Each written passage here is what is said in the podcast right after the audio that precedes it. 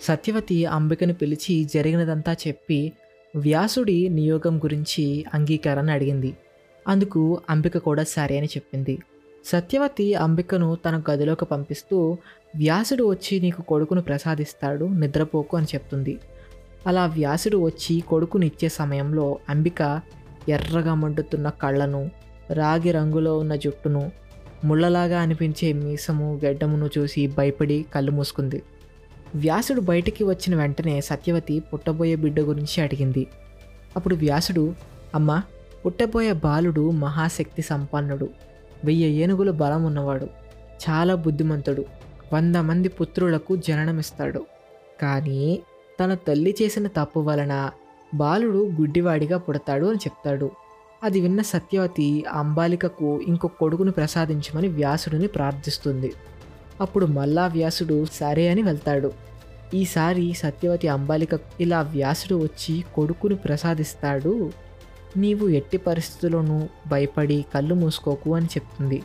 అప్పుడు వ్యాసుడు వెళ్ళి అంబాలికకు పుత్రుణ్ణి ప్రసాదించగా భయంతో అలా వనికి తన శరీరం అంతా పాలిపోయి నిరుత్సాహంగా ఉండిపోతుంది. వ్యాసుడు కొడుకును ప్రసాదించి బయటికి రాగానే మళ్ళా సత్యవతి అంబాలికకు పుట్టబోయే కొడుకు గురించి అడిగింది. అందుకు వ్యాసుడు అమ్మ అంబాలికకు నేను కొడుకును ఇచ్చే సమయంలో భయపడి పాలిపోయింది.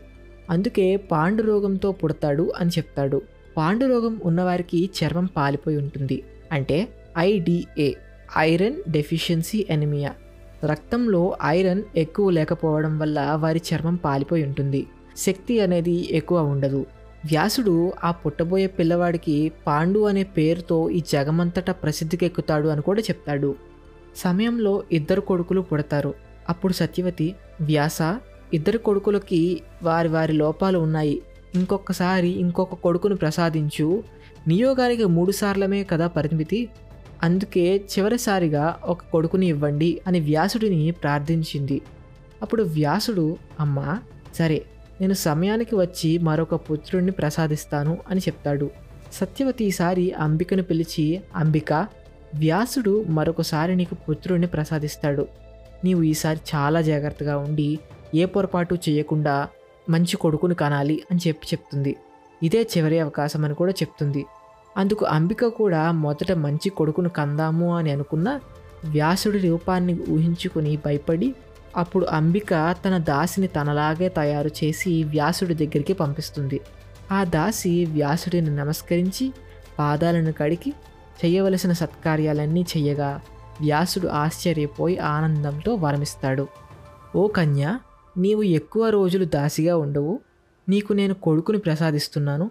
నీకు పుట్టబోయే కొడుకు ధర్మమునే తన స్వభావంగా చేసుకుని ఉంటాడు. మహాబుద్ధిమంతుడవుతాడు అని ఆశీర్వాదం ఇచ్చి బయటకు వచ్చేస్తాడు. సత్యవతి మళ్ళా వెంటనే వచ్చి పిల్లవాడి గురించి అడగగా వ్యాసుడు అంబిక చేసినదంతా సత్యవతికి చెప్తాడు. అంబిక పంపిన దాసికి ధర్మాత్ముడు బుద్ధిమంతుడు పుడతాడని సత్యవతికి చెప్తాడు. అక్కడితో నియోగం ముగుస్తుంది. అలా కురువంశంలో అంబికకు గుడ్డివాడిన ధృతరాష్ట్రుడు అంబాలికకు పాండురోగంతో ఉన్న పాండు దాసికి సాక్షాత్తు ఆ ధర్మదేవుడే మాండవి ఋషి శాపం వలన విదురుడుగా పుడతారు. ఆ ముగ్గురు రాజకుమారులని వారి తల్లులు సత్యవతి చూసుకున్నారు. వారి విద్యా బాధ్యతనంతా భీష్ముడు తన మీద వేసుకుని వారికి తగినటువంటి విద్యనే నేర్పడానికి ఏర్పాట్లు చేశాడు. ఇలా వైశంపాయనుడు భారతం చెప్తూ ఉండగా జన్మిజీయునికి ఒక సందేహం వస్తుంది. అప్పుడు జన్మిజీయుడు వైశంపాయనుడిని అడుగుతాడు. వైశంపాయన ఆ ధర్మదేవుడికి శాపమా? ఏంటా శాపం? అని అడుగుతాడు. అప్పుడు వైశంపాయనుడు రాజా జన్మిజయ పూర్వం మాండవ్యుడు అనే ఒక మహర్షి ఉండేవాడు. అతడు ఒక చెట్టు కింద తపస్సు చేస్తూ మౌనంగా ఉన్నాడు. అలా ఒకరోజు తపస్సు చేస్తూ ఉండగా అటువైపుకి కొందరు దొంగలు రాజుగారి బంగారం దొంగతనం చేసి వెళ్ళారు. వారి వెనకే వెంబడిస్తూ భటులు కూడా వచ్చారు. అక్కడే ఉన్న ఆ మహర్షిని కూడా దొంగ అనుకొని రాజుగారి దగ్గరికి ఆ భటులు తీసుకెళ్ళారు. అప్పుడు ఆ సభలో రాజు ఎంత ప్రశ్నించినా మాండవ్య మహర్షి మౌనంగా ఉండిపోయాడు. అందుకు రాజు మాండవ్యుడికి శూలదండనం శిక్షగా వేస్తాడు. శూలాలు వంటి పొదునైన బాణాలు ఒక బోనులో అన్ని వైపులా పెట్టి అందులో అతడిని ఉంచి ఒక చెట్టుకు వేలాడదీయడమే శూలదండనం అలా శూలదండనం చేయించిన మాండవ్య మహర్షి మౌనంగా ఉండిపోయాడు. ఉపనిషత్తులు చెప్పినట్టు తన కష్ట సమయాన్ని కూడా మౌనంగా గడుపుతూ దాన్నే తపస్సుగా చేసుకున్నాడు. అది చాలక తిండి కూడా తినడం మానేశాడు. అది చూసిన భటులు వాళ్ళు తప్పు చేశారేమో అని జరిగినదంతా రాజుకు చెప్తే రాజు పరుగు పరుగున అక్కడికి వచ్చి మాండవ్య మహర్షిని బయటకు తీద్దాము అని ప్రయత్నించాడు. కానీ ఉపయోగం లేకుండా పోయింది. అప్పుడు ఆ ఋషి రాజుతో ఏమీ బాధపడవద్దు నాయనా నేను శపించను. ఎప్పుడో చేసిన తప్పుకు నాకు ఇప్పుడు శిక్ష పడుతుంది అని చెప్తాడు. అలా చెప్పిన తర్వాత తన తప్పు ఏంటో తెలుసుకుందామని మాండవ్య మహర్షి తన మదిలోనే ధర్మదేవుడికి ప్రార్థించి తన తప్పు ఏంటో అడిగాడు. అప్పుడు ఆ ధర్మదేవుడు ప్రత్యక్షమయ్యి నీవు చిన్నపిల్లవాడిగా ఉన్నప్పుడు ఒక పురుగుని పరాపర గడ్డి పరకతో ముక్కలు ముక్కలు చేసి చంపావు. అందుకే నీకు కూడా అటువంటి మరణమే వస్తుంది అని చెప్తాడు.